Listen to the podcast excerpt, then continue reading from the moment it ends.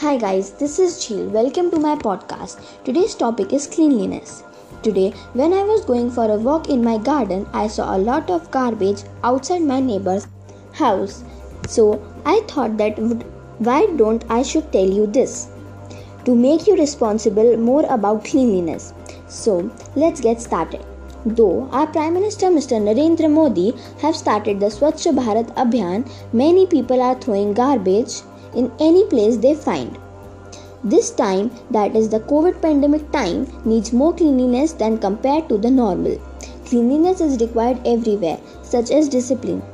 Like discipline leads you to success or let you achieve your goals, cleanliness leads you to discipline. Indirectly, cleanliness is success. As in now, many people have become responsible for this topic. The world is facing many problems due to garbage and wastes. Although initiatives are taken to recycle garbage and make beautiful and best out of waste things from it. But a little initiative from our side is also important. There are many diseases causing due to garbage and waste such as food poisoning and typhoid.